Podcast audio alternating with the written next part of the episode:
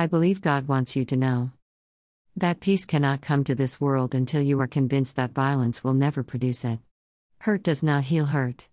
Violence will not bring an end to violence.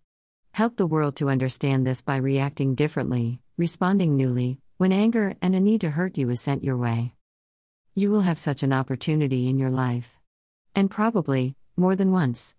Do not miss the chance to humbly send a message of love.